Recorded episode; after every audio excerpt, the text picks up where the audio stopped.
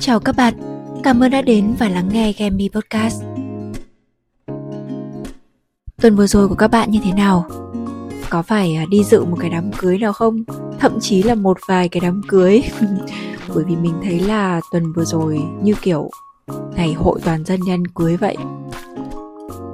Mình cũng vừa trở lại để kết thúc kỳ nghỉ phép sau à, vài ba ngày chuẩn bị cho đám cưới của anh trai mình. Và mỗi lần mà dự đám cưới của những người thật sự rất thân với mình ấy, mình đều cảm thấy là thời gian trôi qua thật sự không đợi ai cả. Từ đám cưới của chị gái mình cách đây 7-8 năm rồi đến à, cưới đứa bạn thân 15 năm của mình, và bây giờ là đến cưới anh trai mình, thì có thể coi đó là ba cái cột mốc mà mình xuất hiện cái thứ cảm xúc hụt hẫng sau khi mà dự đám cưới về. Mặc dù là anh chị em hay là cả bạn thân của mình cũng vậy, một năm chỉ gặp nhau vài ba lần thôi. Nhưng mà ở cái khoảnh khắc mà họ thực sự bước sang một giai đoạn khác của cuộc đời với một người đồng hành mới, khi mà mình vẫn đứng yên ở đây, vẫn một mình, thì thực sự là mình cảm thấy có đôi chút lạc lõng. Và trong cái đám cưới của anh mình, thì bên cạnh cái việc là mọi người đổ dồn cái sự chú ý vào cô dâu chú rể thì rõ ràng là mọi người cũng để mắt đến mình. Và mình biết là cái ánh mắt mà mọi người nhìn mình như thế nào. Mọi người bắt đầu rục rã, rồi càng trở nên ngạc nhiên hơn khi mình nói rằng là mình vẫn chưa có người yêu. Khi mà đến mình cũng còn không hiểu tại sao. Nhưng mà bình thường thì ờ, mình có vẻ rất là mạnh miệng. Rằng là mình sẽ phản kháng rất là mạnh mẽ trước những cái câu hỏi hoặc là những cái lời dục cưới thế nhưng mà tất nhiên là ở trong một cái đám cưới, một cái chuyện vui như thế thì mình cũng sẽ vẫn hòa nhã, mình cười thôi. Đôi khi nó cũng là một cái câu hỏi xã giao của người ta thôi. Nhưng mà mình biết là nếu với những cái người mà họ cũng biết mình từ lâu rồi á, thì họ cũng thật sự ngạc nhiên thật. Mình chỉ biết rằng có lẽ là số phận mình sẽ ờ, không phải là một người cô đơn đến cuối đời đâu nhưng mà còn cái chuyện là khi nào mà mình tìm được một cái người đồng hành ưng ý thì chuyện đấy nó lại phải tùy duyên phận nữa. Mình không phải là một đứa quá kén chọn nhưng mà mình cũng có những cái lựa chọn của riêng mình với từng cái thời điểm khác nhau. Mình cũng đã từng nói trong một cái số podcast đó là ở cái tuổi 20 thì mình chọn người yêu theo kiểu khác, ở tuổi 25 thì lại chọn kiểu khác. Và đến bây giờ khi mà đã bước qua tuổi 30 rồi thì mình lại có những tiêu chuẩn của riêng mình với tất cả những cái sự tôn nghiêm của một trái tim đã nhiều lần tan vỡ, thì mình không có nghĩa vụ phải làm hài lòng tất cả mọi người chỉ bằng một cái đám cưới, mà sau đó thì không ai có thể chịu trách nhiệm về cái sự hạnh phúc của mình ngoài bản thân mình cả. Thế nên là đôi khi mình cũng tự hỏi bản thân là sức mạnh ở đâu khiến cho mình cứ cật lực làm việc, lúc nào cũng phải cố gắng để xinh đẹp, để làm gì? Cuối cùng thì câu trả lời cũng là để chọn cho mình một cái người đồng hành đủ tin tưởng, đủ vững chãi, đủ trân trọng cho cái cuộc đời về sau của mình. Mình không biết là cuối cùng thì cái quãng đời độc thân của mình hay là cái quãng đời mà sống với một người khác của mình nó dài hơn nhá. Thế nhưng mà dù là dài hay ngắn thì nếu như đã chọn được một người phù hợp ấy, thì người đó sẽ phải làm cho cái quãng đường về sau của mình nó trọn vẹn hơn khi mà mình chỉ có một mình. Bởi vì rõ ràng là bây giờ mình cũng một mình và mọi người nhìn thấy mình rất ổn vậy thì khi mà mình đã sánh bước với một người khác, thì cái cuộc sống và cái sự ổn đó nó phải nhân đôi lên, chứ không phải là nó chỉ dừng lại ở cái vấn đề là mình lấy một người và sau đó thì mình vẫn cứ phải vất vả, mình cũng vẫn phải nỗ lực, mình cũng vẫn phải làm việc như một con thiêu thân như thế này. Với mọi người thì một cái đám cưới chỉ đơn giản là một sự kiện trọng đại để mọi người được ăn mặc xinh đẹp và đến dự, đến chụp ảnh và đến chúc phúc cho cô dâu chú rể. Thế nhưng mà đối với bản thân mình ấy nó chỉ là một cái cột mốc để đánh dấu một cái bước khởi đầu trong một cái chặng đường còn dài hơi hơn của hai người trong cuộc.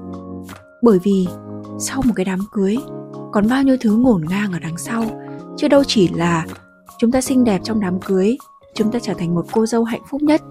Và sau đó thì cuộc đời của chúng ta cứ trơn tuột như thế đến hết đời đâu đám cưới, nó chỉ giải tỏa tâm lý của hai bên gia đình.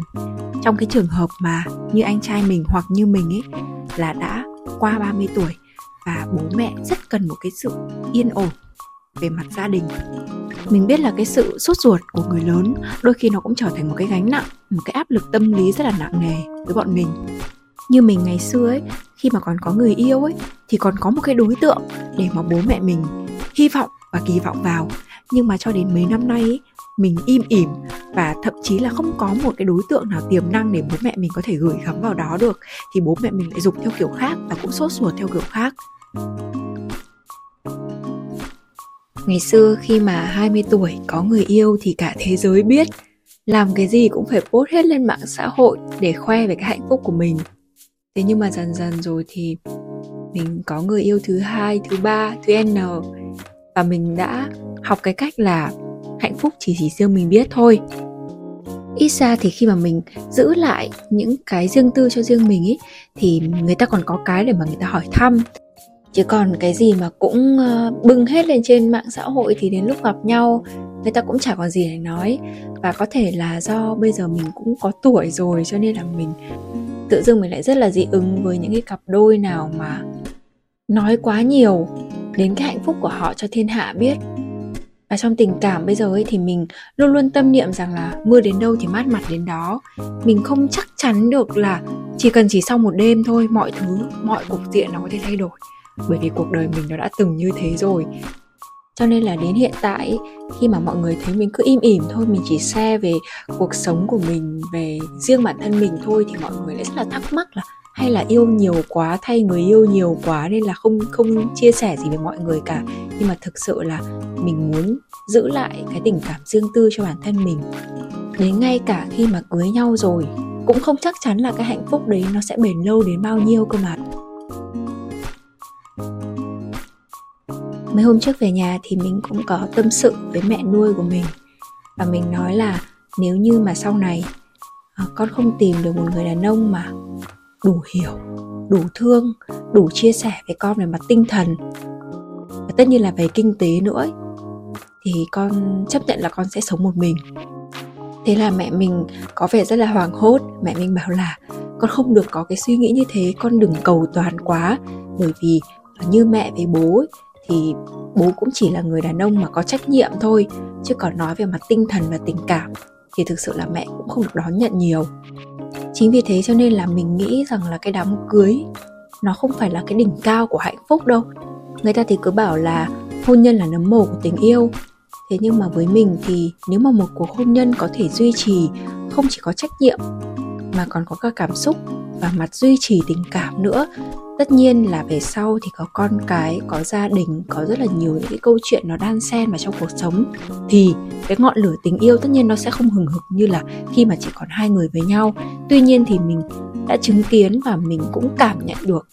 Với một số người, tuy là không quá nhiều, họ vẫn có những cái thứ tình cảm vô cùng bền chặt. Họ vẫn có những cái cảm xúc mà chắc chắn nó là tình yêu, chứ nó không phải là trách nhiệm. Và mình cũng hy vọng và mong mỏi rằng là cuộc hôn nhân sau này của mình nó cũng được xây dựng trên một cái nền tảng như thế. Thế còn về cái đám cưới, thì tất nhiên là ai, người phụ nữ nào trong cuộc đời này cũng mong muốn là mình sẽ trở thành một cô dâu, sẽ xinh đẹp nhất trong cái ngày trọng đại của mình. Mình cũng thế chứ. Mình rất là mê những chiếc váy cô dâu này rồi là mình còn nghĩ đến cái concept của đám cưới. Nghĩ đến concept chụp ảnh cưới như thế nào. Thế nhưng mà rồi, cái điều quan trọng nhất không phải là một cái đám cưới, mà là cả một cuộc đời dài đằng đẵng về sau. Mình có được hạnh phúc không? Mình có chọn được đúng cái người đàn ông mà sẽ ở bên mình cả đời hay không? Chứ còn đám cưới thực sự nó cũng chỉ là một sự kiện thôi. Mà sự kiện thì đôi khi nó có thể không cần xảy ra mà chúng ta vẫn sống hạnh phúc cơ mà.